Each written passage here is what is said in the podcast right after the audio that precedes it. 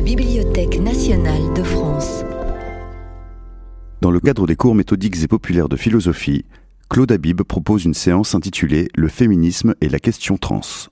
Bonjour et merci à tous ceux qui se viennent de se connecter.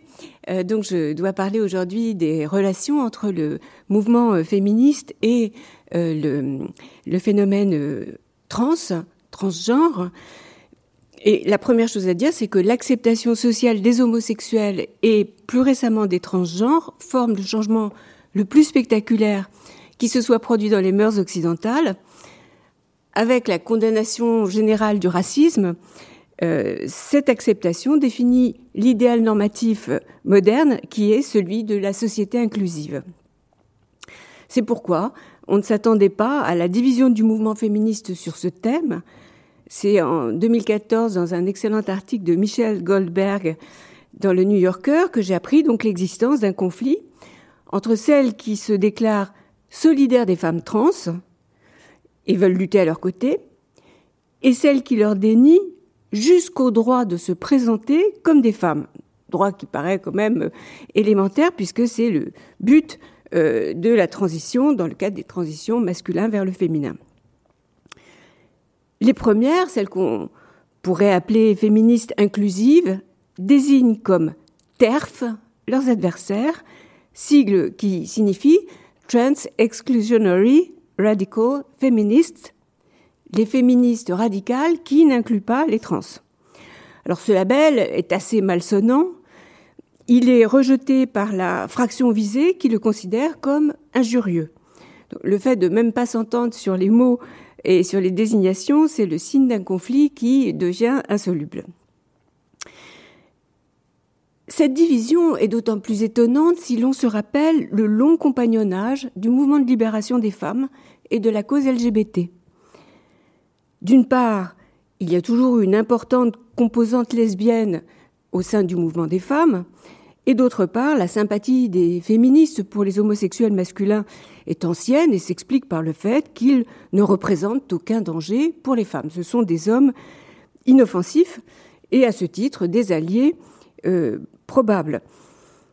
Alan Bloom remarquait en 1987 dans L'âme désarmée que les féministes en lutte contre la pornographie avaient régulièrement fait exception en faveur de la pornographie gay. Non seulement les homosexuels ne menacent pas les femmes, mais ils ont avec elles un ennemi commun, le macho ou le phallocrate, comme on disait hier, le dominant ou le bénéficiaire de l'ordre hétéropatriarcal, comme on dit aujourd'hui, mais c'est le même, la femme et l'homosexuel auraient donc un intérêt objectif à s'allier, étant victimes du même oppresseur, l'hétérosexuel masculin, celui qui se définit comme n'étant pas une femme et n'étant pas un efféminé. Et aujourd'hui, Paul B. Preciado continue de faire appel à la même solidarité victimaire en avançant que, je le cite, les femmes trans ne sont pas des agents de violence. Les femmes trans ne sont pas des agents de violence, mais au contraire, elles sont l'un des corps politiques les plus vulnérables face à la violence hétéropatriarcale. La révolution féministe sera la révolution de tous et toutes, ou elle ne le sera pas. Paul B. Preciado, euh, qui est un homme transgenre et un collaborateur régulier du journal Libération, est un théoricien engagé de ces nouvelles pratiques. Et il fait cette prédiction sur la révolution après avoir statué que, je cite encore, les féministes TERF qui prennent des positions transphobes sont empiriquement erronées et politiquement obscènes. Une appréciation qui n'est pas de nature à faciliter le dialogue, mais euh, tel n'est pas le but recherché, car accabler l'adversaire est toujours plus jubilatoire que de chercher à le convaincre. Comment est survenue cette division, perçue comme étrange, et là, vous l'avez entendu, comme scandaleuse? Eh bien, puisqu'il s'agit d'un cours méthodique, je vais envisager la question en trois temps. Tout d'abord, j'examinerai la tendance à la division comme un, un caractère du féminisme, puis j'esquisserai un tableau du phénomène trans tel qu'il émerge en Occident. Et enfin, dans la troisième partie de mon exposé, je chercherai comment fonctionne l'analogie entre les revendications homosexuelles qui ont abouti à la normalisation des homosexualités et les actuelles revendications des transgenres qui ont pris le relais une fois que le mariage pour tous a eu cause gagnée. du mariage pour tous à la reconnaissance des trans, ce sera le titre de ma troisième partie, ce qui nous conduira à apprécier les similitudes entre les deux causes, car l'une de ces similitudes, telle est ma thèse, est la vraie responsable de la scission qui s'est produite, mais je laisse tout ça en pointillé, on verra plus tard. D'abord, considérons les conflits qui déchirent et qui ont déchiré le mouvement des femmes, le féminisme, combien de divisions? Avant d'entrer dans la question du jour, il faut reconnaître que les féministes se divisent sur bien des sujets. Par exemple, sur le port du voile, considéré comme symbole de l'infériorité des femmes par la plupart des féministes, mais défendu au titre de la liberté individuelle par les féministes intersectionnelles. Elle se divise sur la prostitution, dont certaines, dans la lignée de l'ancienne ministre Valo Belkacem et de Caroline de Haas, espèrent l'abolition prochaine, et dont d'autres veulent au contraire que soient assurés les droits et la sécurité des personnes prostituées dans l'exercice de leur métier. Enfin, on se souvient que durant la seconde vague du féminisme, il faudrait dire deuxième, pardon, à partir des années 70, un différent insurmontable a opposé les féministes universalistes, dans la lignée de Beauvoir, et les différentialistes réunis autour d'Antoinette Fouque et du mouvement psychanalysé politique. Les premières réclamaient l'égalité avec les hommes et la liberté de chacune, mais au titre d'individu. Par conséquent, elles ne voulaient pas entendre parler de spécificité féminine, les secondes étaient convaincues de l'irréductibilité de la différence des sexes et de l'intérêt politique de la mettre en avant. Alors on peut voir dans ce fractionnement toujours renaissant un caractère propre au groupuscule, qu'il soit d'extrême gauche ou pas.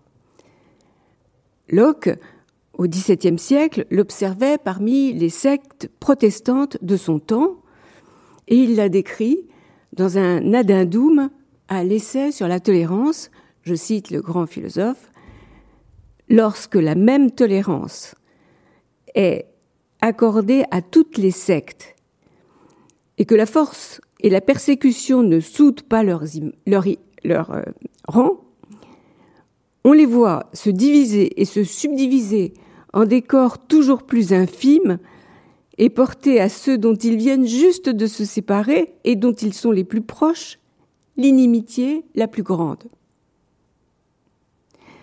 Avec du recul, on peut s'amuser de cette sissiparité groupusculaire.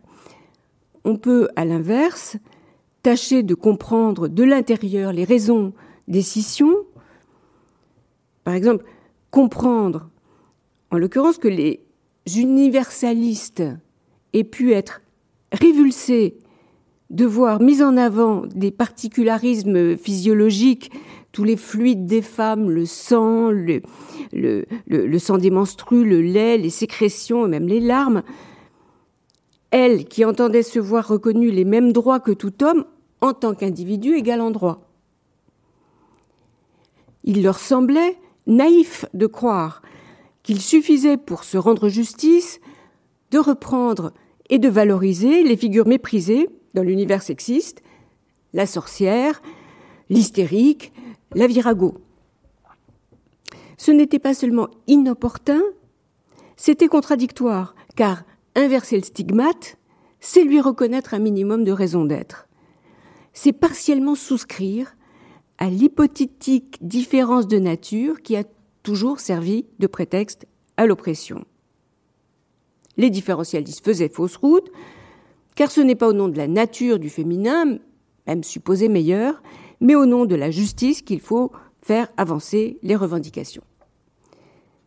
Tandis que de l'autre côté, inversement, pour les différentialistes, leurs adversaires campaient dans le déni de leur féminité, coupées de leur corps dont elles voulaient ignorer les cycles, les humeurs, la puissance, elles méprisaient la maternité à la manière de Beauvoir, tout en croyant se dégager des mythologies du féminin, elles faisaient allégeance à l'abstraction universaliste, c'est-à-dire à la raison masculine, bref, elles se comportaient comme des femmes phalliques. Par ailleurs, comme Pierre-Rosan Vallon devait le démontrer, les revendications en tant que groupe particulier, au nom d'intérêts particuliers, sont très courantes dans le monde anglo-saxon et elles s'y sont révélées politiquement payantes pour l'obtention du suffrage, tandis que le retard français s'explique en partie par la réticence à faire jouer cet argument. Et ultérieurement, c'est bien en tant que groupe particulier que certaines ont revendiqué et finalement obtenu du gouvernement de Lionel Jospin la parité, l'inscription de la parité dans la loi. Cependant, malgré ces avancées réformistes, eh bien, le conflit idéologique n'a jamais été dépassé. Je dirais qu'avec le temps, il s'est pétrifié et puis euh, euh, il fut enterré plutôt que surmonté. Compte tenu de ce passé conflictuel, il n'est pas étonnant que la récente apparition de femmes transgenres produise une nouvelle fracture dans le mouvement et dès 2012, 48 féministes historiques, dont T. Grace Atkinson aux États-Unis ou, Christine Delphi en France, ont signé un manifeste sur, je cite le titre qui est un peu compliqué, le discours interdit faire taire la critique féministe du genre. Elle défendait sans faiblir la non-mixité des groupes féministes, une non-mixité impliquant l'exclusion des femmes trans. Elle soulignait que la menace que la notion d'identité de genre répandue dans l'enseignement postmoderniste et la théorie du genre faisait désormais peser sur les luttes de femmes, si chacun peut s'emparer de l'identité de femme euh, selon euh, que euh, son caprice, selon que ça lui passe par la tête, alors la, notion d'un groupe défini avec ses revendications propres s'obscurcit. Le manifeste dénonçait aussi la perspective individualiste, le choix de l'identité étant plus susceptible de renforcer les stéréotypes que d'en venir à bout. Et ça, c'est indéniable. Il est indéniable que les femmes transgenres ont tendance à renchérir sur les signes convenus de la féminité, à plébisciter les fossiles, les trucs en plumes, les talons aiguilles, et forment donc un contraste tout à fait spectaculaire avec la brûleuse de soutien-gorge, euh, euh, ces, femmes qui euh, avaient lancé le mouvement aux États-Unis dans les années 70. Judith Butler partage la conviction inclusive de Paul B. Preciado, par laquelle j'ai commencé. Pour elle, il ne fait pas de doute que l'activisme trans est lié à l'héritage féministe et par conséquent, tout à fait récemment, en septembre 2020, elle s'inquiète de voir la montée en puissance d'une réaction qu'elle assimile à de la transphobie. Je la cite. Mon pari est que la plupart des féministes défendent les droits des trans et s'opposent à toutes les formes de transphobie. Donc je trouve extrêmement inquiétant que tout d'un coup, la position des féministes radicales excluant les femmes trans soient comprises et communément acceptées et même tenues pour former le courant principal euh, du féminisme mainstream en anglais. Mais je l'ai dit avant d'arpenter euh, euh, d'arpenter l'autre versant du conflit, avant de présenter les deux faces, il me faut introduire la question transgenre parce que beaucoup d'entre vous n'ont pas de rapport direct avec elle. Euh, certes, les transgenres figurent par le T dans le sigle LGBT, euh, lesbiennes, gays, bisexuelles et transgenres, mais enfin, ils sont suffisamment rares dans la population pour qu'on n'ait pas forcément de contact avec l'une ou l'un d'entre eux. Alors, l'émergence de la cause transgenre, c'est ma deuxième partie.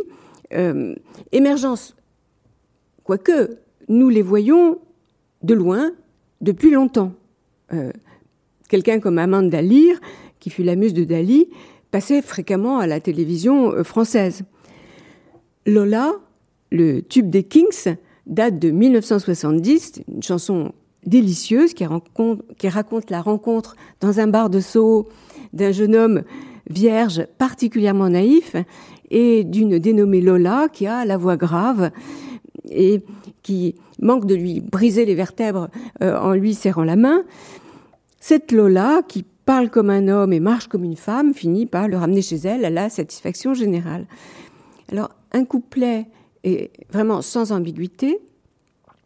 Girls will be boys and boys will be girls. It's a mixed up, muddled up, shook up world. Donc, les filles seront des garçons, les garçons seront des filles. C'est un monde mélangé, confus et bouleversé. Donc on ne peut pas dire que la confusion des genres ou le trouble dans, le genre, pour reprendre le titre célèbre de Butler, soit une totale nouveauté. Nous les voyons toujours, nous les voyons de loin, mais nous les voyons de plus en plus. Les podiums de la mode, les plateaux de cinéma leur font une place croissante et tout le monde a en mémoire le succès remporté par Conchita Wurst au concours de l'Eurovision.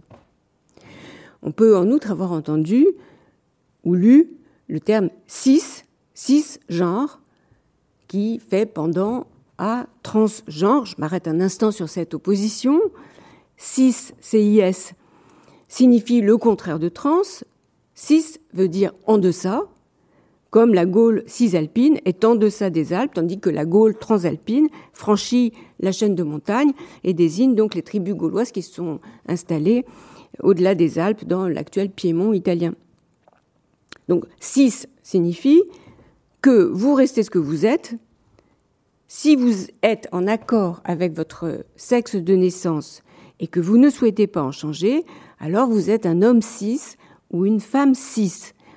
Et vous pouvez très bien être un homosexuel cisgenre ou une lesbienne cisgenre, car l'opposition cis-trans ne concerne pas les préférences érotiques. La question n'est pas de choisir des, partenaires du même sexe ou du sexe opposé. La question pertinente est de vouloir ou non modifier le sexe de naissance. Je continue à employer le terme sexe tout en sachant qu'il est controversé. Donc la visibilité des personnes trans est liée à l'émergence d'acteurs ou d'actrices transgenres comme Laverne Cox, l'actrice de la série Orange is the New Black, comme Daniela Vega, l'actrice chilienne qui fut la première personne transgenre à, euh, présenter euh, la cérémonie des Oscars en 2018, ou plus près de nous, Jonas Ben Ahmed, le premier acteur transgenre à jouer le rôle d'un homme transgenre dans Plus belle la vie. Donc les transgenres se sont payés se sont taillés une place respectable dans la rubrique People et Jena Talakova, une femme trans, a obtenu le droit de concourir à Miss Univers Canada en 2012, notamment grâce à l'intervention de Donald Trump, qui a fait modifier les statuts en sa faveur, non sans assortir cette ouverture au transgenre d'une remarque désobligeante. Euh, euh, il ne faut pas croire qu'il euh, y a une sympathie pour les transgenres chez un personnage comme Donald Trump. Donc il a dit qu'on changeait les statuts, mais c'est parce que de toute façon, elle n'avait aucune chance de, de l'emporter. Les personnes transgenres se font aussi une place dans des arènes plus sérieuses. Lors de la dernière élection américaine, Sarah McBride, âgée de 30 ans, fut la première personne transgenre à entrer au Sénat américain. Et il se peut aussi que vous ayez entendu parler de revendications catégorielles en défense d'intérêts communautaires. Par exemple, le fait qu'il est scandaleux de faire jouer des rôles de transgenres à des acteurs ou des actrices cisgenres. Et par exemple, Scarlett Johansson, en tant que femme cisgenre, dut renoncer à un rôle de transgenre qui lui avait été confié, dans un film en 2018. Donc vous voyez, non seulement la visibilité la respectabilité, la lutte pour des intérêts catégoriels, mais le nombre des transgenres s'est accru de manière spectaculaire dans la dernière décennie. Le phénomène a d'abord concerné les pays anglo-saxons, États-Unis, Grande-Bretagne, Canada, Australie, ainsi que les pays euh, d'Europe du Nord. Hein. La Scandinavie a été très en pointe sur le sujet. Quelques chiffres. La seule clinique de transition pour enfants en Grande-Bretagne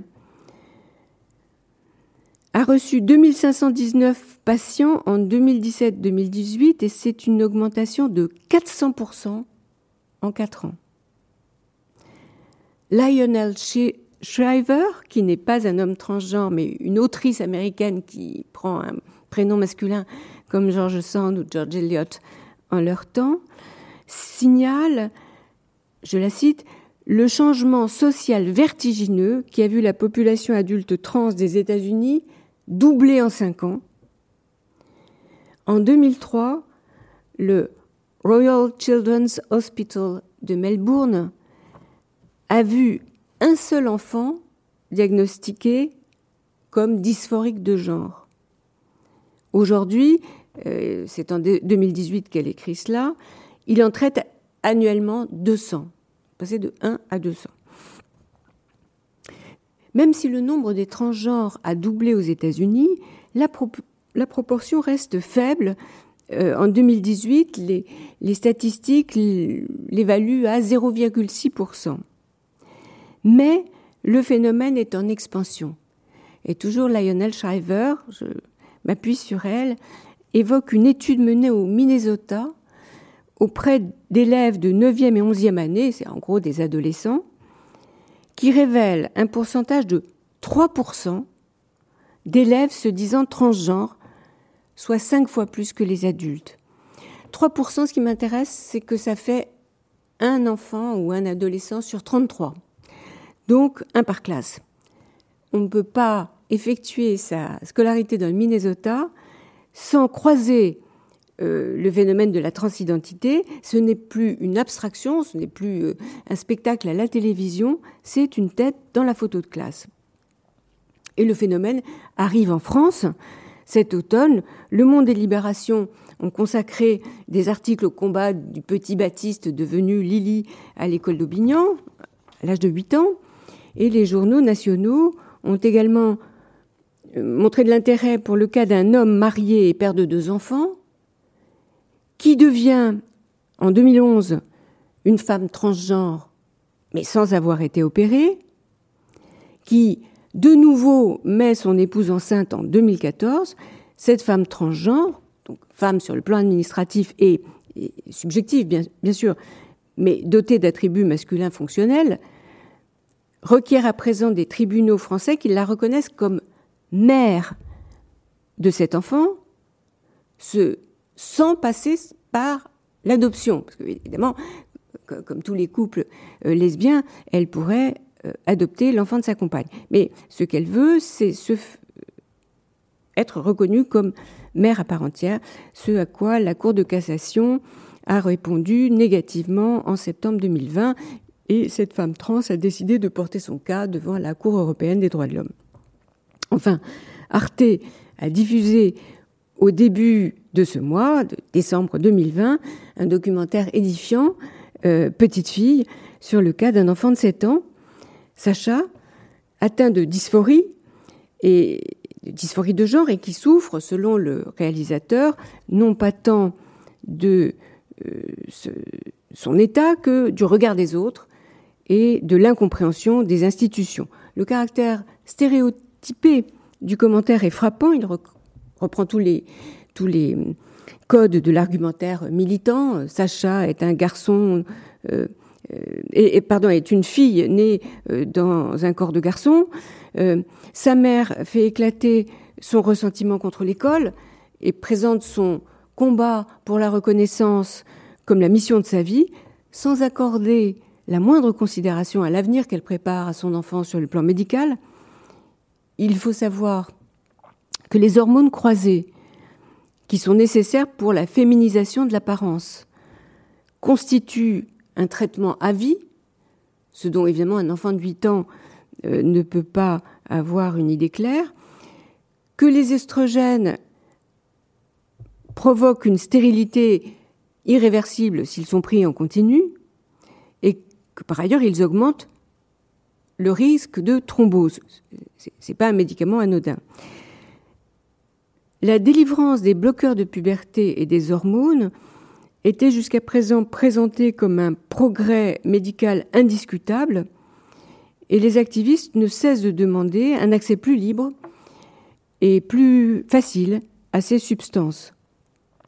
Aux États-Unis, des adolescents ont affirmé avoir obtenu des hormones après un seul entretien de moins d'une heure. Il est actuellement légal dans certains États américains de pratiquer des doubles mastectomies sur des filles de 13 ans avec accord parental et de 15 ans sans accord parental. Avec le génie de l'euphémisme euh, qu'il y a dans ces milieux, on ne dit pas double mastectomie, on dit top surgery. Il est autorisé, voire recommandé, de donner des bloqueurs de puberté à des fillettes de 11 ans. La première clinique pour enfants diagnostiqués pour dysphorie de genre a ouvert en 2007 à Boston et elles se sont multipliées. On en compte actuellement une cinquantaine sur le territoire américain. La multiplication de ces établissements fait bien sûr partie du problème, puisque un personnel soignant nombreux et souvent militant a besoin, pour la survie de son emploi, de convaincre des parents hésitants qu'entamer une transition est dans l'intérêt de l'enfant. L'argument du possible suicide, argument terrible auquel peu de parents peuvent résister, cet argument est massivement employé. Et je signale que sur ce sujet, la justice britannique vient de statuer, 1er décembre 2020, donc c'est vraiment récent, qu'il est, je cite la décision de justice, hautement improbable qu'un enfant âgé de 13 ans ou moins soit compétent pour consentir à l'administration d'inhibiteurs de puberté. La décision britannique forme donc un coup d'arrêt par rapport à une pratique laxiste qui a prévalu ces dernières années à l'égard des adolescents prépubères et des enfants dont les demandes apparaissaient comme indiscutables. Deuxième observation qui nous écarte du sujet euh, d'aujourd'hui, mais enfin qui est vraiment importante, la demande de changement de sexe, je dis changement de sexe, mais il faut dire à présent demande d'affirmation de genre, ou mieux encore, de confirmation de genre. Car un transgenre est supposé posséder, dès la naissance ou presque, le genre auquel il aspire, et qu'il est simplement question non pas de créer, mais juste de confirmer, par la thérapie hormonale ou par la chirurgie. Eh bien, cette demande s'est modifiée au profit, si l'on peut dire, des femmes. Les femmes, et souvent les très jeunes femmes, sont désormais majoritaires dans la demande de transition. Elles représentent environ 70% des demandes de rendez-vous dans les cliniques spécialisées. Cette demande féminine était inexistante il y a 20 ou 30 ans. Euh, euh, quelqu'un comme Buck Angel, qui est un homme transgenre, dit que euh, quand il est venu pour demander une transition, on, lui a dit que ça n'existait pas, ou qu'on allait le traiter comme un cobaye, qu'on allait essayer des, hormones sur lui, mais qu'il n'y avait pas de qu'il n'y avait pas de précédent. Alors, c'était inexistant il y, a, il y a 30 ans, ça a explosé, et le phénomène commence à faire l'objet de la part de médecins, de psychologues, de journalistes. Qu'est-ce qui se passe? Pourquoi un tel afflux? Alors que la transition est tout de même moins satisfaisante dans le sens femme vers homme que dans le sens homme vers femme. Quand je dis moins satisfaisante, je précise, le passing, comme disent les Anglais, c'est-à-dire la vraisemblance, le fait de, croire, euh, quand on est devant une personne trans, qu'on est euh, devant une personne euh, du, sexe qu'elle désire. eh bien, le passing peut être parfaitement réussi dans les deux cas. La voix grave et la pilosité faciale, la, barbe et la moustache, mais la calvitie aussi, qui résulte de la prise de testostérone, produisent une illusion tout à fait convaincante. Mais les hommes trans, en moyenne, restent de petits hommes, surtout s'ils ont pris des bloqueurs de puberté à 11 ans.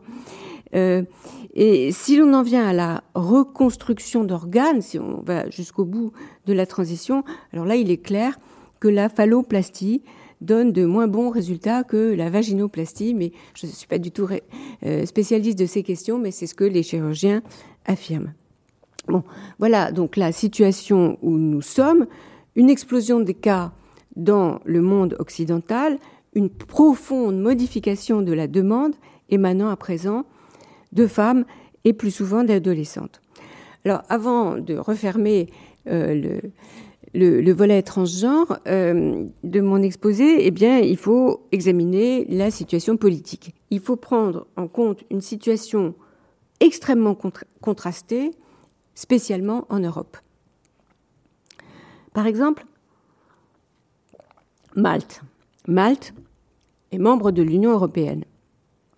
Et Malte reconnaît depuis 2015 le droit à l'autodétermination du genre, self-ID en anglais.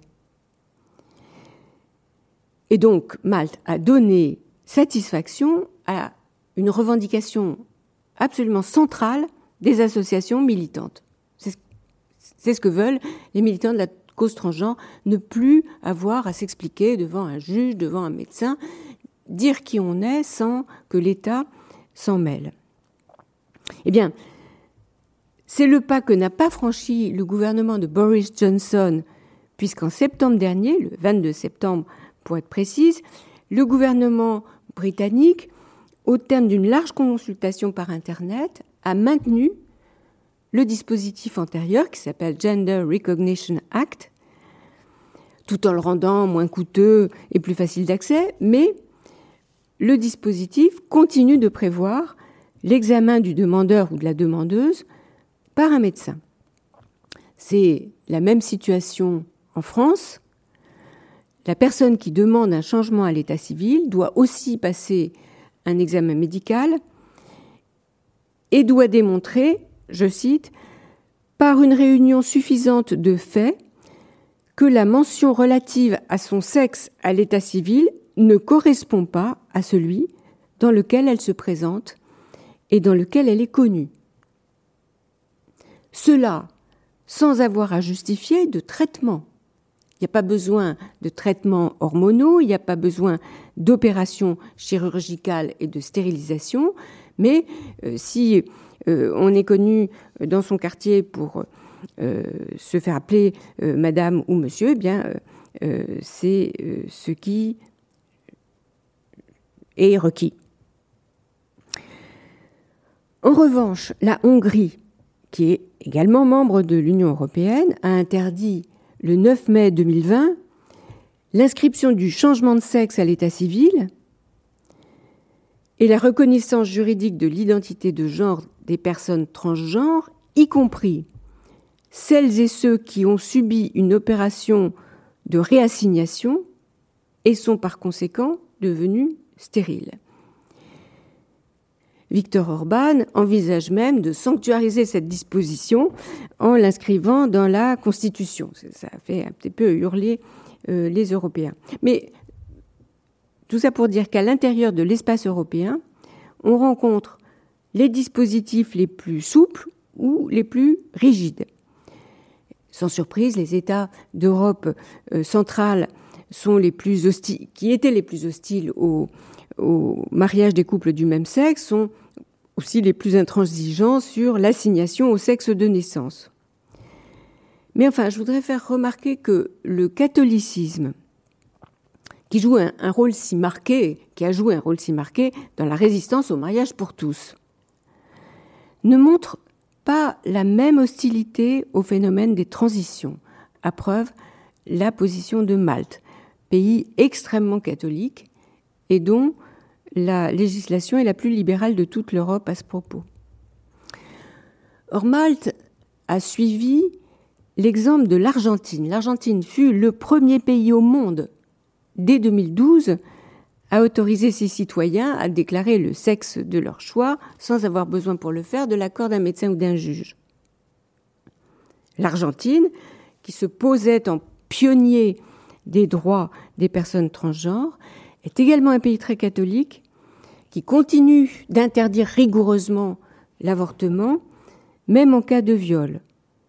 Donc on ne peut pas ouvrir simplement un pont entre les deux questions, le mariage pour tous et le phénomène transgenre. On ne peut pas mettre un signe d'équivalence entre les deux. On, se trompe à supposer que les soutiens de l'un sont, sont ipso facto les soutiens de l'autre et les opposants du premier, ipso facto les opposants du second. Ce n'est pas si mécanique.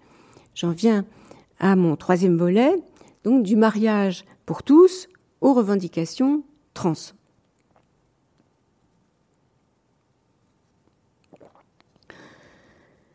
Entre l'affirmation des homosexualités et le combat des transgenres aujourd'hui, il existe une continuité qu'on peut aborder sous deux angles. Le premier est politique, le second plus théorique.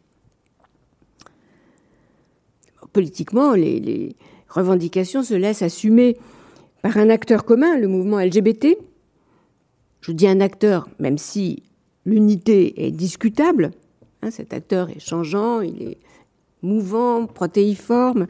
Euh, la déclinaison des lettres n'est jamais close. LGBTQIA plus ou bien QIAP pour euh, pas en genre. Bon, finalement, ce qui réunit les diverses composantes semble être l'hostilité à l'ordre hétéronormé, un ennemi commun plutôt qu'un intérêt commun. Et puis le désir de reprendre le combat. Et je m'appuie toujours sur euh, cet article de Lionel Shriver. L'homosexualité est devenue si largement acceptée en Occident, écrit-elle, que la majorité des gens, même aux États-Unis, ont soutenu le mariage gay. Appuyer les droits des homosexuels a ainsi cessé d'être un enjeu de pointe, l'homosexualité est devenue barbante, il nous fallait une nouvelle fascination extrême.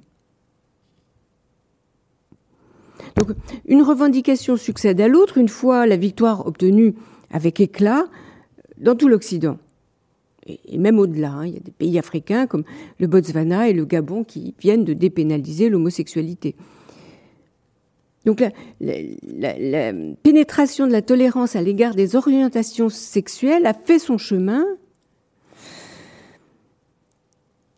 Et qu'est-ce qui se passe? Eh bien, c'est ce que Douglas Murray, qui est un, conservateur euh, euh, anglais, appelle l'angoisse de Saint Georges quand il a vaincu le dragon. C'est-à-dire le fait de chercher une nouvelle cause, l'angoisse du chômage technique, qui va, faire euh, chercher de, de, nouveaux dragons à défier et et, donc la question des droits des trans s'est inscrite dans la filiation du combat pour les droits et l'a fait en reprenant l'argumentaire qui s'était révélé payant pour les gays. Ça, c'est une thèse importante de, de Muret. Et c'est un changement spectaculaire. Ceux qu'on appelait dans les années 50 euh, du siècle dernier des pédérastes ou des invertis, en faisant d'ailleurs pas tellement la différence entre pédérastes et pédophiles, c'était pareil, c'était des corrupteurs, ils menaçaient les enfants. En 20 ans, ils sont devenus les héros de Stonewall. On s'en méfiait dans les familles. Quand vous les voyez au cinéma, euh, c'est souvent euh, des, traîtres, des lâches. et l'espace d'une génération, ce sont les champions de la libération, ce sont les héros du droit. Alors, comment s'est fait ce passage? Bien, l'explication avancée par Douglas Murray tient au plaidoyer militant qui a cessé de présenter l'orientation sexuelle comme une donnée de fait. Born That Way, le, titre du tube de Lady Gaga, né comme ça, résume ce retournement. L'homosexualité a cessé d'être un choix, que ce soit un choix pervers ou que ce soit un choix contestataire, pour devenir un fait. C'est comme ça.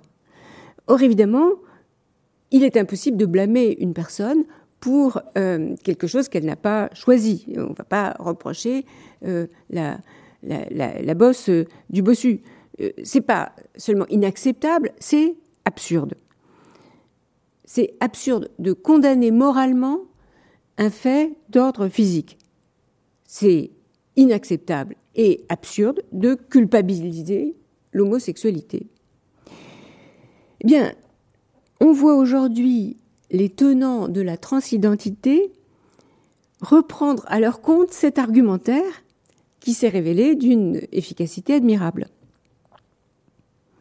À première vue, ça paraît pourtant acrobatique de présenter la transidentité comme un fait de nature, hein, autant l'argument va comme un gant aux intersexes, qui eux littéralement sont born that way, ceux qui ont euh, des chromosomes XXY, ceux qui ont eu euh, une imprégnation hormonale euh, discordante pendant la vie intra-utérine. Bon, eux sont, nés avec certains signes, parfois, de, l'autre sexe. C'est ce qu'on appelait les hermaphrodites autrefois.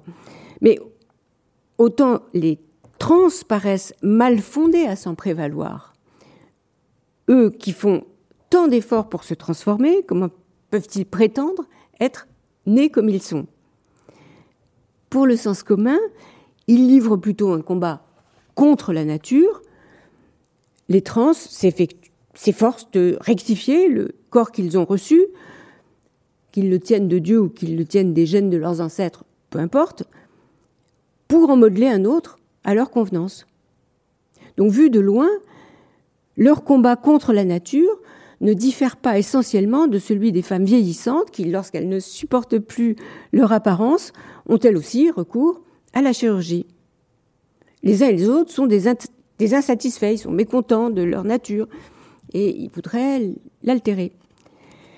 Eh bien, l'activisme trans s'acharne à anéantir un parallèle de ce genre.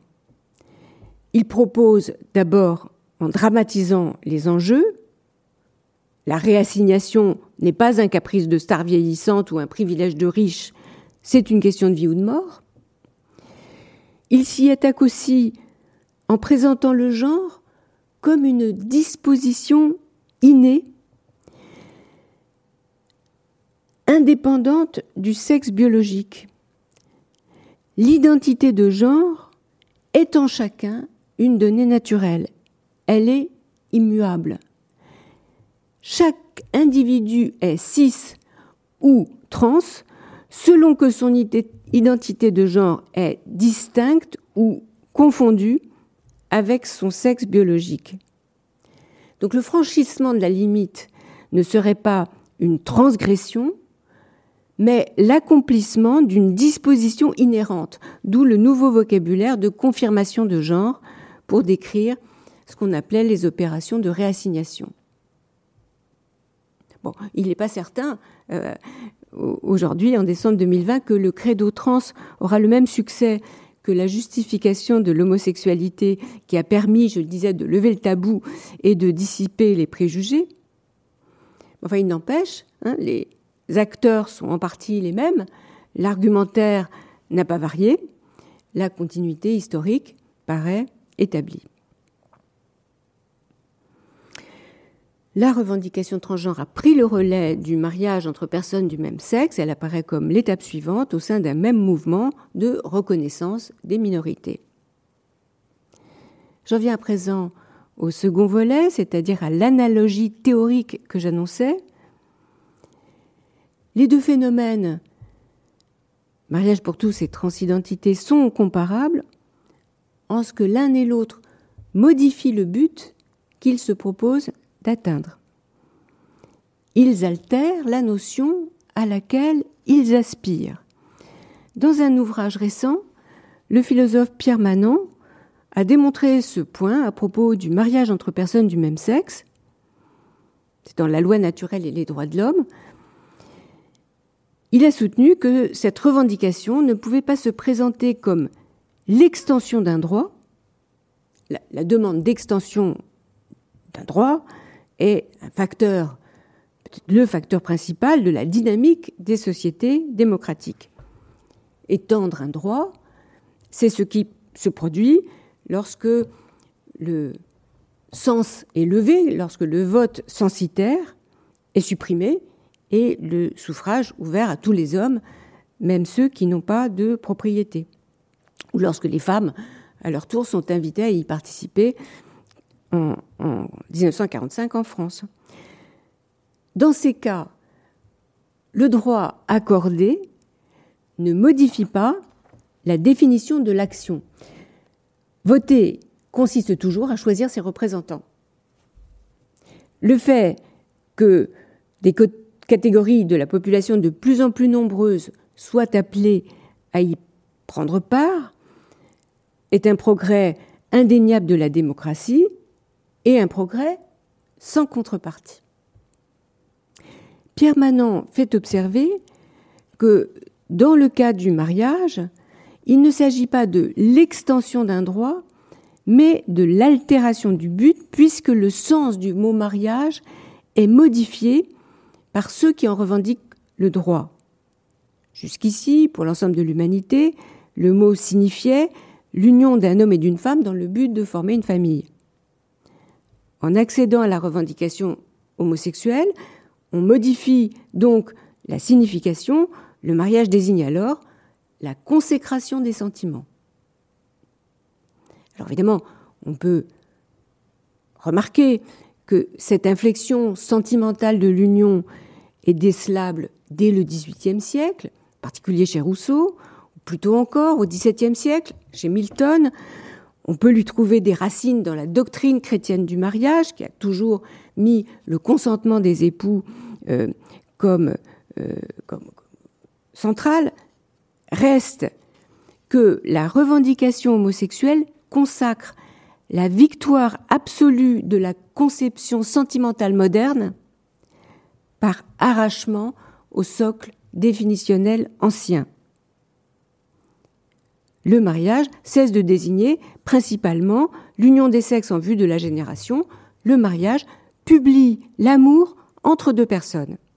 Et devant ce changement, eh bien, chacun peut réagir selon ses convictions, selon qu'on est de tendance progressiste ou conservatrice, on approuvera ou on condamnera cette innovation. Mais remarquez, c'est une innovation. Qu'on s'en réjouisse ou qu'on s'en désespère, il faut reconnaître avec Pierre Manant que l'accès des couples homosexuels au mariage n'est pas l'extension d'un droit, littéralement parlant. Les homosexuels ont toujours eu le droit de se marier. Oscar Wilde était marié, André Gide était marié. Évidemment, euh, euh, leur orientation sexuelle ne, les coupait pas de, l'institution, mais, bien sûr du choix de la personne aimée. Donc, non pas l'extension d'un droit, mais la modification d'une institution. Eh bien,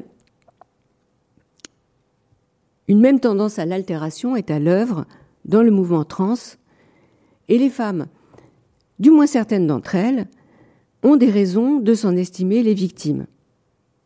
En effet, la définition de ce qu'est une femme est en train de basculer, et les femmes nées femmes sont désormais rétrogradées pour n'être plus qu'une sous-catégorie du féminin. Et il y a sur YouTube une vidéo très pédagogique à ce sujet où deux jeunes gens, un garçon et une fille, l'un et l'autre très experts en théorie du genre, expliquent que le terme de femme continue d'exister, qu'il ne faut pas s'inquiéter, que celles qui se pensaient femmes auparavant ne doivent pas se sentir lésées, elles continueront d'être femmes, il n'y a pas de problème. Seulement le terme devient englobant, et dans la vidéo, c'est un parapluie sur lequel est inscrit le terme women, qui s'ouvre pour abriter deux petits parapluies sur lesquels sont inscrits respectivement cis women et trans women. Bref, les femmes ne sont plus qu'une partie du féminin qui comprend désormais une autre entité non moins femme, ces trans femmes pouvant l'être à divers degrés, puisqu'elles peuvent avoir opéré une transition hormonale, chirurgicale ou seulement administrative, mais ces détails ne sont pas marqués dans le petit parapluie, sur le petit parapluie. Bien, j'avais annoncé trois parties. En fait, euh, il y en a une quatrième, euh, comme les trois mousquetaires, mais trois parties sont quatre parce que euh, maintenant, cette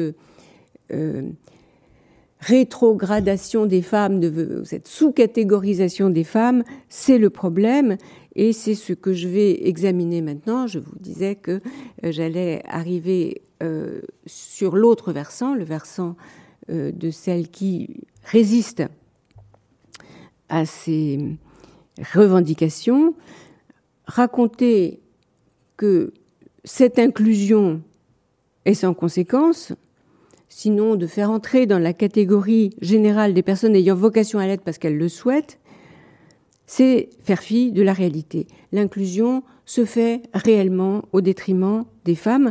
C'est clair si l'on considère la question du sport féminin, sans doute le domaine où la revendication trans est la plus contestée. En effet, la participation des femmes trans aux épreuves de sport féminin est pour l'instant permise à la réserve d'un dosage du taux de testostérone. Et les athlètes trans ont commencé à remporter des euh, compétitions de lancer de poids ou de. Elles sont régulièrement, euh, ces femmes trans, accusées de former une concurrence déloyale du fait que leur ossature, leur musculation, leur niveau de testostérone favorisent leur performance.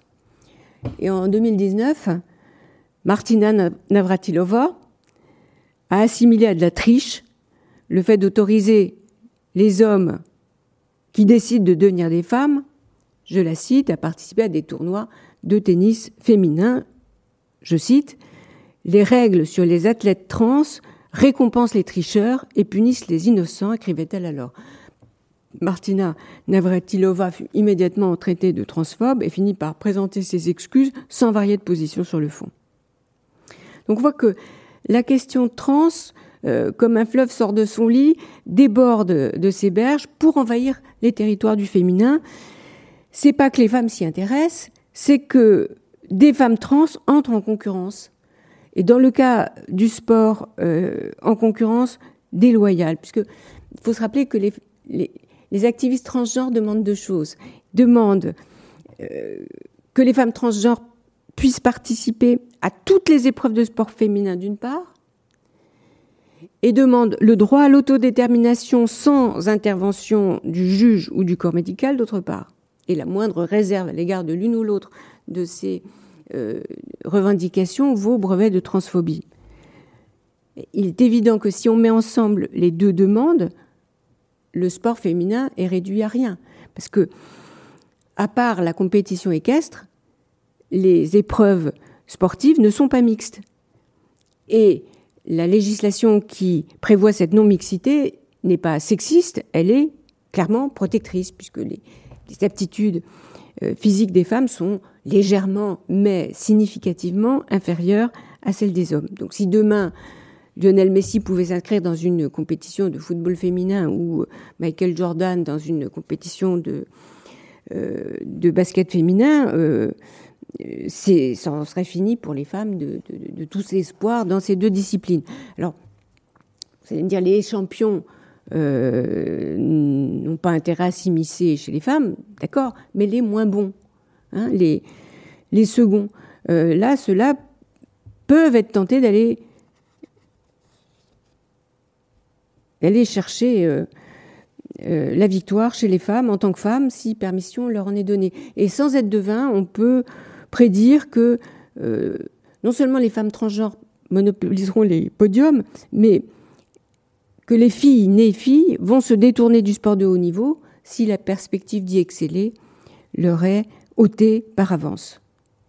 Donc il y a euh, tout lieu de protester contre une compétition déloyale, d'autant que, il faut le rappeler, le, sport féminin est une conquête récente. Euh, c'est le début du XXe siècle, hein, et auparavant, euh, la, surérotisation du corps féminin, la, pudeur censée l'entourer en tout lieu à toute heure, rendait impossible la pratique de la pratique de sport de haut niveau.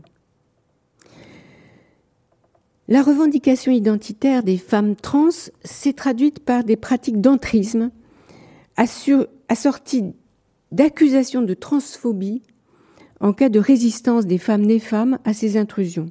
Alors le cas le plus célèbre, c'est la querelle des toilettes aux États-Unis, hein, qui a vu la société se fracturer selon des lignes partisanes, le Parti démocrate soutenant les droits des trans, tandis que les républicains euh, en général, Donald Trump en particulier euh, campait sur euh, les positions adverses.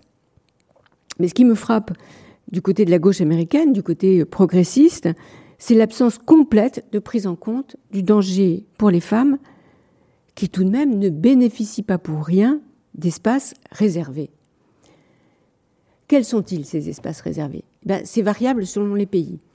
Au Mexique et au Japon, euh, il y a des wagons de métro réservés pour les femmes de façon à éviter le harcèlement qui est un problème, qui est un problème également ici en France.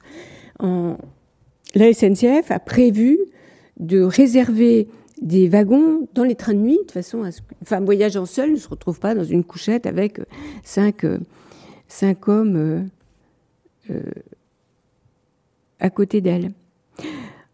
Enfin, dans tous les pays, il y a des quartiers séparés dans les prisons, et puis des refuges pour femmes battues ou des refuges pour femmes violées.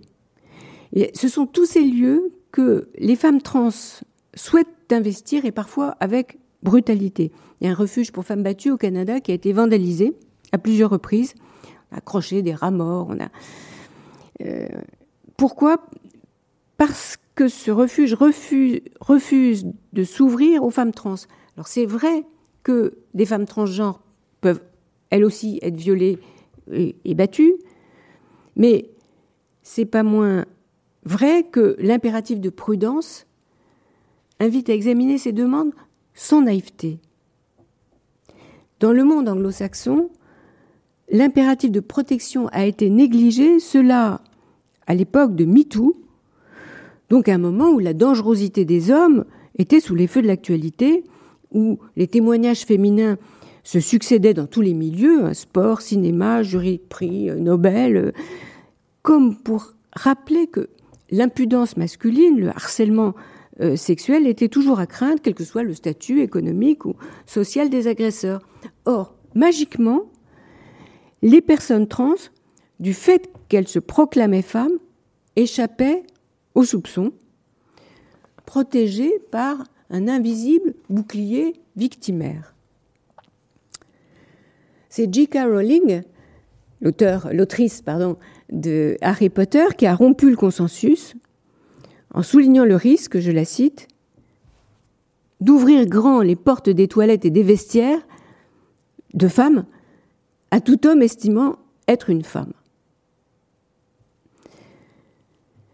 Judith Butler lui a répondu en traitant cette peur d'imagination.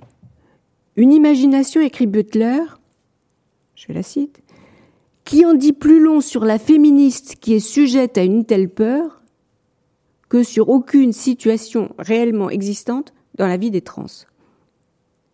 Selon Judith Butler, je cite, La féministe qui soutient une telle vue présume que le pénis définit la personne et que tout possesseur d'un pénis s'identifierait comme une femme dans le but d'entrer dans ses vestiaires et de former une menace pour les femmes en train de se changer. Je crois que dans la réponse de Butler, la caricature est patente. J.K. Rowling ne soutient pas que toutes les femmes trans représentent une telle menace. Il faut préciser, hein, les femmes trans non opérées, les femmes trans munies d'attributs masculins. Il suffit que quelques-unes d'entre elles, et moi je mets des guillemets à ce elles, il suffit que quelques-unes aient des vues prédatrices pour que l'ouverture inconditionnelle soit une imprudence et une mise en danger. On trouvait la même désinvolture chez Paul B. Preciado lorsqu'il déclarait la, la, citation dont je suis partie Les femmes trans ne sont pas des agents de violence, ne le sont pas, jamais, nulle part. Cette affirmation n'est pas seulement contestable, elle est fausse. Des viols ont déjà été commis par des femmes trans non opérées. En mars 2017, Michelle Miguel Martinez, un homme s'identifiant comme femme transgenre, a violé une fillette de 10 ans que sa mère avait laissée sous sa garde. Et il a été condamné pour ces faits en octobre 2018. La même année, 2018, dans une prison de Wakefield, en Grande-Bretagne, un homme, au passé de prédateur sexuel, eut pourtant l'opportunité d'entamer une transition en prison et sous le nom de Karen White, elle, avec des guillemets, obtint le droit d'être enfermée dans le quartier des femmes où elle, toujours avec des guillemets, commis un viol sur une co-détenue. Ce sont là des faits et non des imaginations qui renseigneraient sur le psychisme de J.K. Rowling. La prise en compte de tels faits n'est pas pour rien dans le tournant de l'opinion qui inquiète tant Judith Butler. Si en moins de dix ans, l'opinion, la position adverse a gagné du terrain au point d'apparaître comme l'opinion mainstream,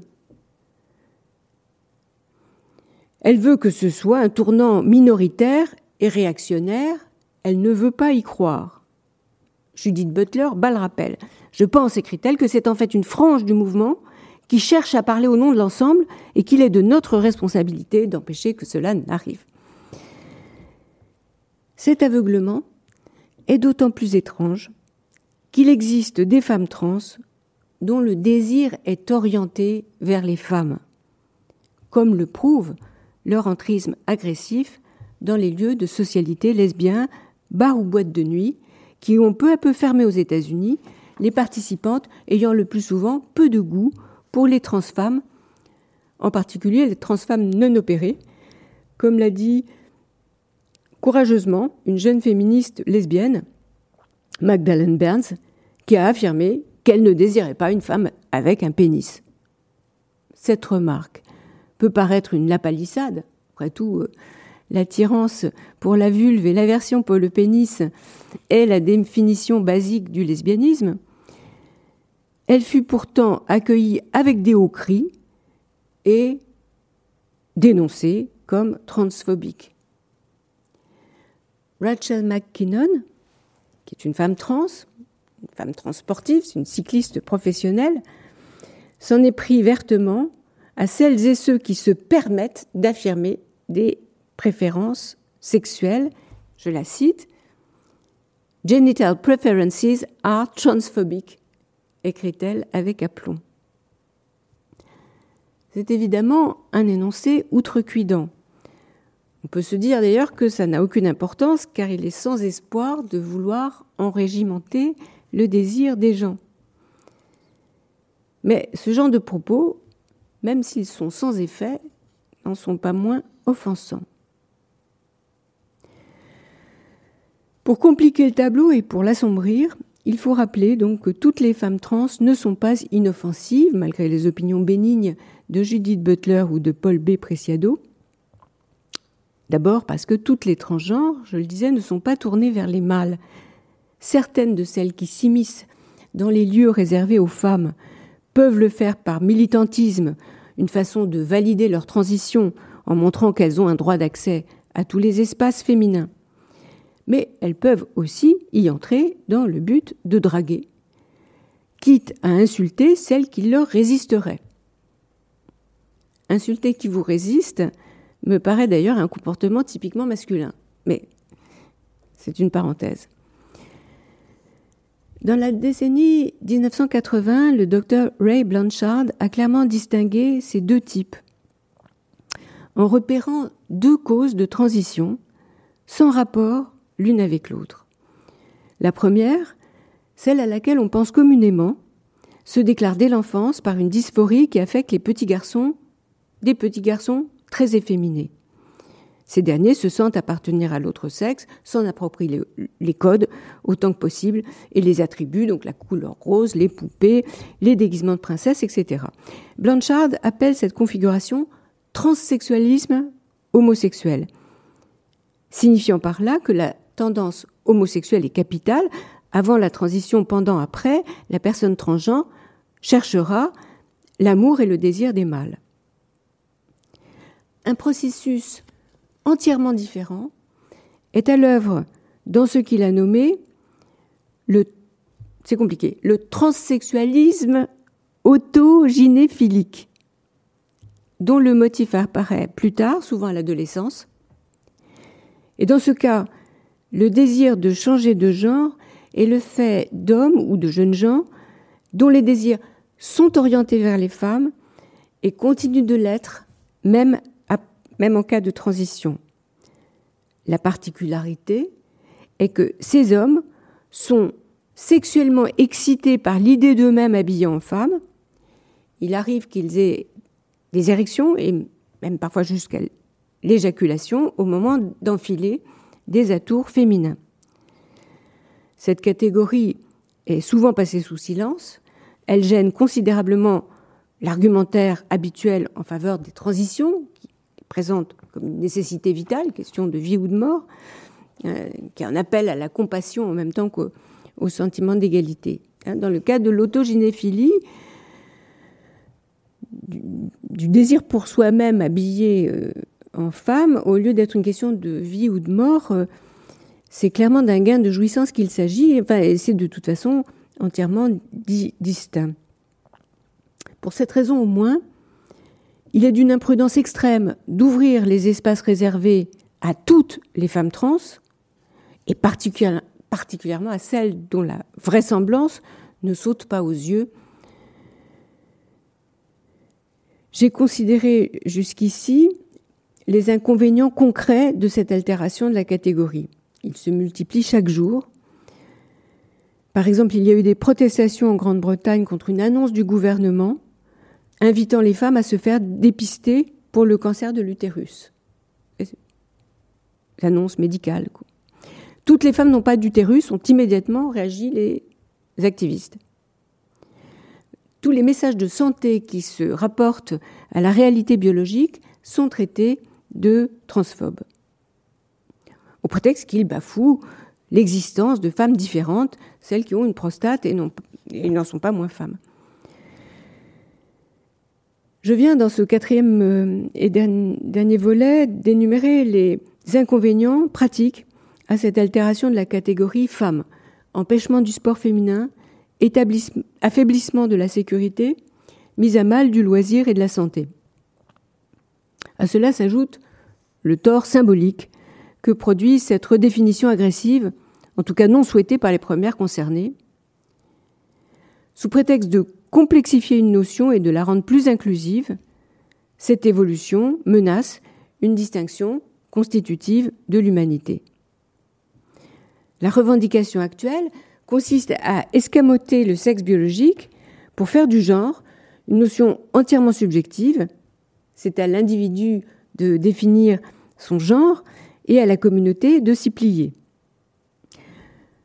La difficulté lorsqu'on fait glisser le genre dans la rubrique des droits subjectifs, c'est qu'on impose à tout le cercle social l'usage de dénominations, d'accords, de, pronoms euh, qui peuvent être en décalage avec la perception spontanée, voire lui être opposée. Si, une personne baraquée et barbue me demande de l'appeler euh, madame ou mademoiselle, on me demande de ne pas voir ce que je vois.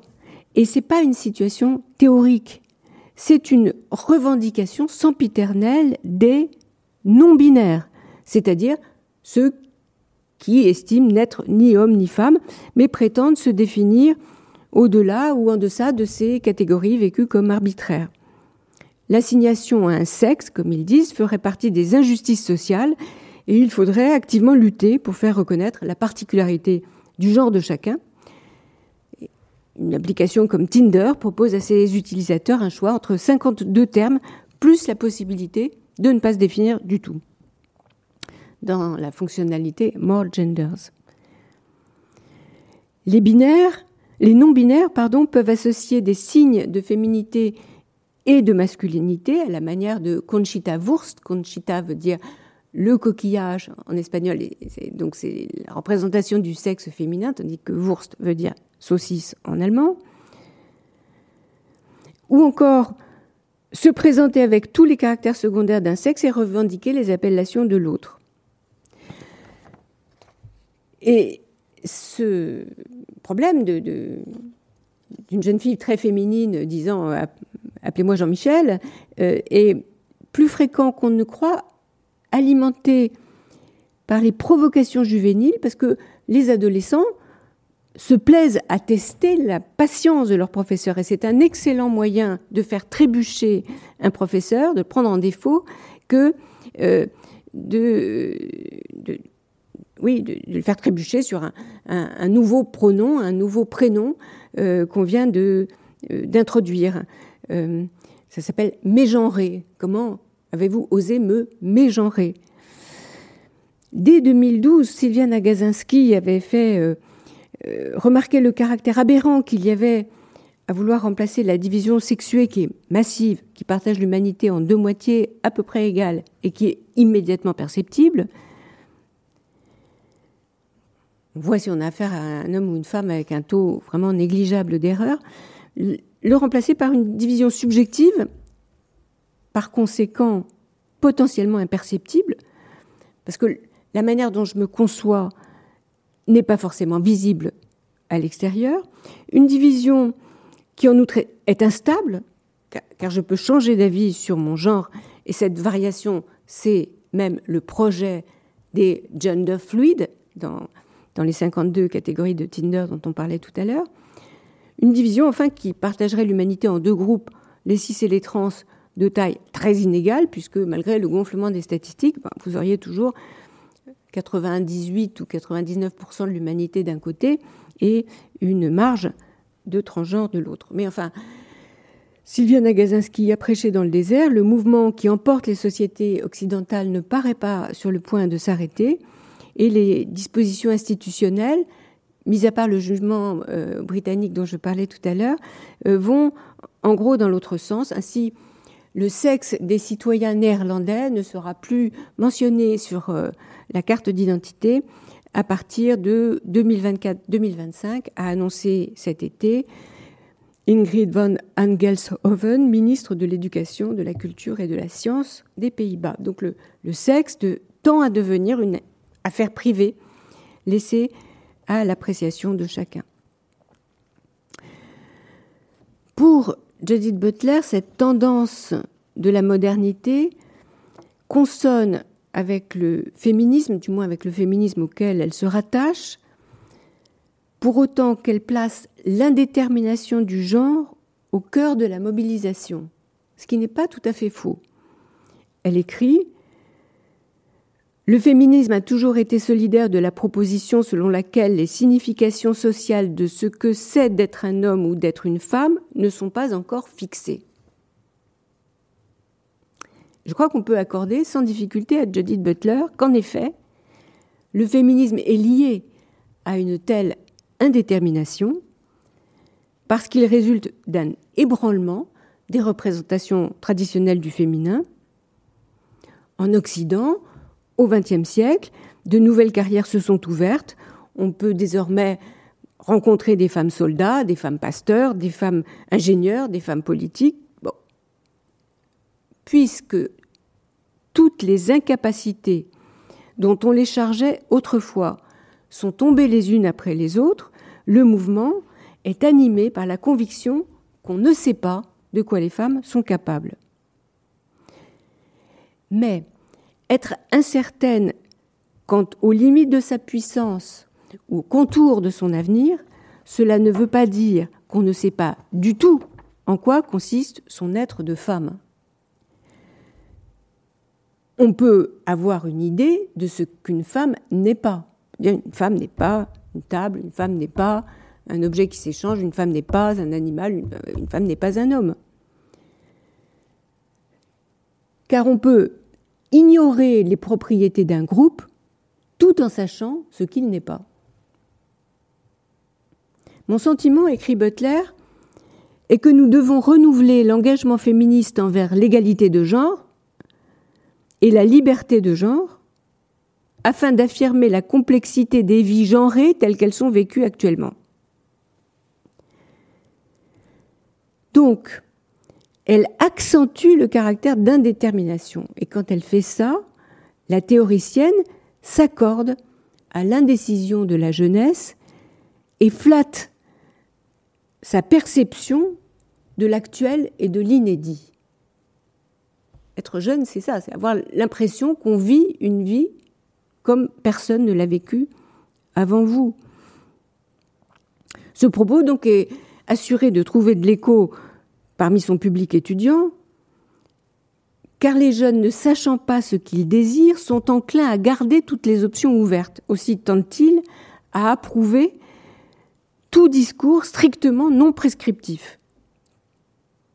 De plus, les interventions spectaculaires sur le corps, qu'il s'agisse des modifications hormonales ou chirurgicales, je crois suscitent moins de répulsion et de peur dans des générations qui ont été habituées au piercing, au tatouage, à la drogue. Le fait, d'agir sur son propre corps, de, se manifester par une... les, les trans vont plus loin dans un mouvement que le reste de la jeunesse n'ignore pas. Le conflit du féminisme au sujet des transgenres suit donc approximativement les lignes générationnelles les jeunes étant plus susceptibles de confondre le trouble dans le genre et la cause de la liberté démocratique. Plus susceptibles d'accueillir comme femme quiconque se déclare telle est devenu le critère d'un néo-féminisme pour qui l'extrémisme est le critère du bien. Je vais conclure sur une analogie que les opinions divergent est une chose, que la loi tranche en est une autre. Imposer brutalement l'inclusion des femmes trans dans la catégorie femmes, l'imposer sans restriction et sans égard à la réaction des femmes nées femmes, bien cela ressemble à l'opération souhaitée par ceux qui prônaient l'entrée de la Turquie dans l'Union européenne vous ne serez pas moins des citoyens européens. Soutenez les partisans de l'intégration. Mais d'autres qui ne le sont pas encore pourront le devenir. Étendre la citoyenneté est une générosité qui ne vous ôte rien, qui ne vous coûte rien. Mais cela confère l'identité européenne à des individus qui y aspirent. Pour les Turcs, ce sera à la fois une reconnaissance et un encouragement reconnaissance pour ceux qui vivent déjà selon les valeurs européennes, et pour tous les autres, un encouragement à les adopter. Eh bien, ces discours bénins n'ont pas eu raison de la réticence des peuples, même si l'identité européenne n'est pas une donnée claire et définie, pas plus que l'identité féminine, et même si, individuellement, chacun pouvait avoir eu l'expérience d'un sentiment de proximité avec tel aspect de la littérature turque, du cinéma turc ou, même seulement du, paysage méditerranéen. Autant il est possible qu'à l'avenir, des amitiés se tissent entre des femmes et des femmes trans, que des affinités se découvrent, que des amitiés s'avivent, autant il est improbable qu'on parvienne par des décisions administratives à abolir en chacune le sentiment de ce qu'elle n'est pas. Je vous remercie. Vous venez d'écouter un podcast de la Bibliothèque nationale de France. Retrouvez les conférences, rencontres et créations de la BNF sur toutes les plateformes de podcast ainsi que sur le site bnf.fr.